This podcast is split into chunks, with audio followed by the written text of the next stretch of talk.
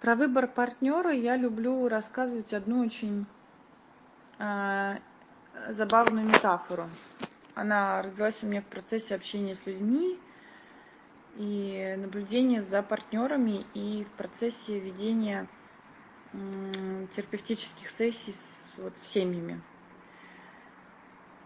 Очень часто человек э, любит красные тюльпаны, но идет поле с желтыми тюльпанами и пытается изменить эти тюльпаны в свою сторону, в красную. Уговаривает, ухаживает, красит, меняет цвет в поле с желтыми тюльпанами. Тогда как партнер однозначно и четко знает, что хочет красный тюльпан.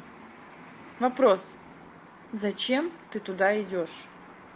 Зачем мы выбираем партнеров изначально себе разных и не подходящих под свой образ жизни, под свой стиль, под свой характер, под свою ментальность, ну, то есть мыслительные процессы мышления.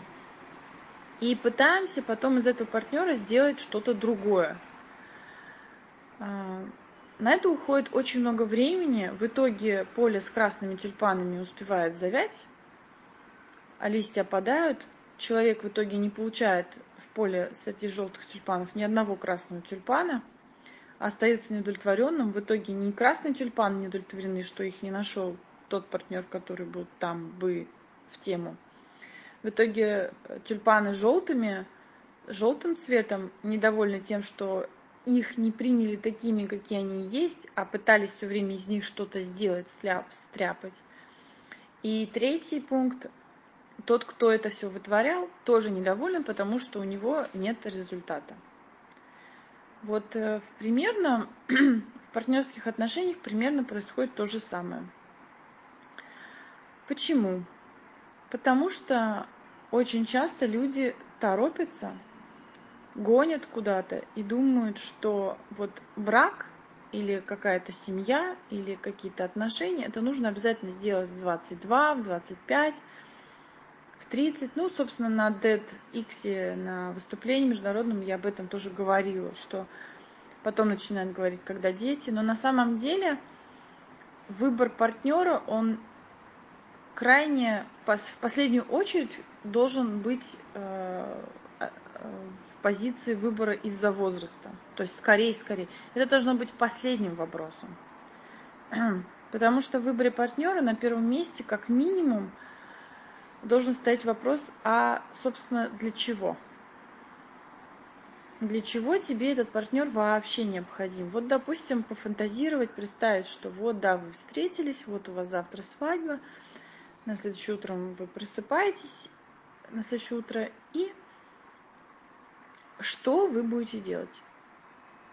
Первый день весело, второй день весело, третий день весело. Надо даже три года первых весело. Надо даже Пять лет иногда очень весело. Но вот вопрос, что вы будете делать друг с другом, учитывая, что вы отдельные две личности и желательно две самодостаточные личности. И вот как вы друг с другом будете соединять вашу самодостаточность, вот это вот большой вопрос. На это на все, на то, чтобы понять, что есть в партнере, что есть в тебе и насколько вам комфортно друг с другом, уходит э, знаете, не один год. В Европе не зря люди вот организовывают семьи и занимаются э, рождением детей минимум к 40 годам. Именно, скорее всего, потому что это как раз тот самый возраст, да, когда уже можно принять решение. Кстати, Хочу сказать, что до 36 лет выбор партнера, как правило, осуществляется чисто гормональным фоном. То есть это гормоны, это химия.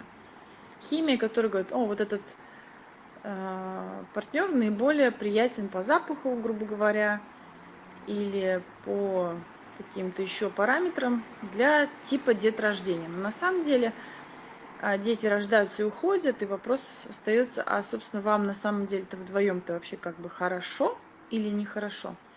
Да? То есть как вам вдвоем.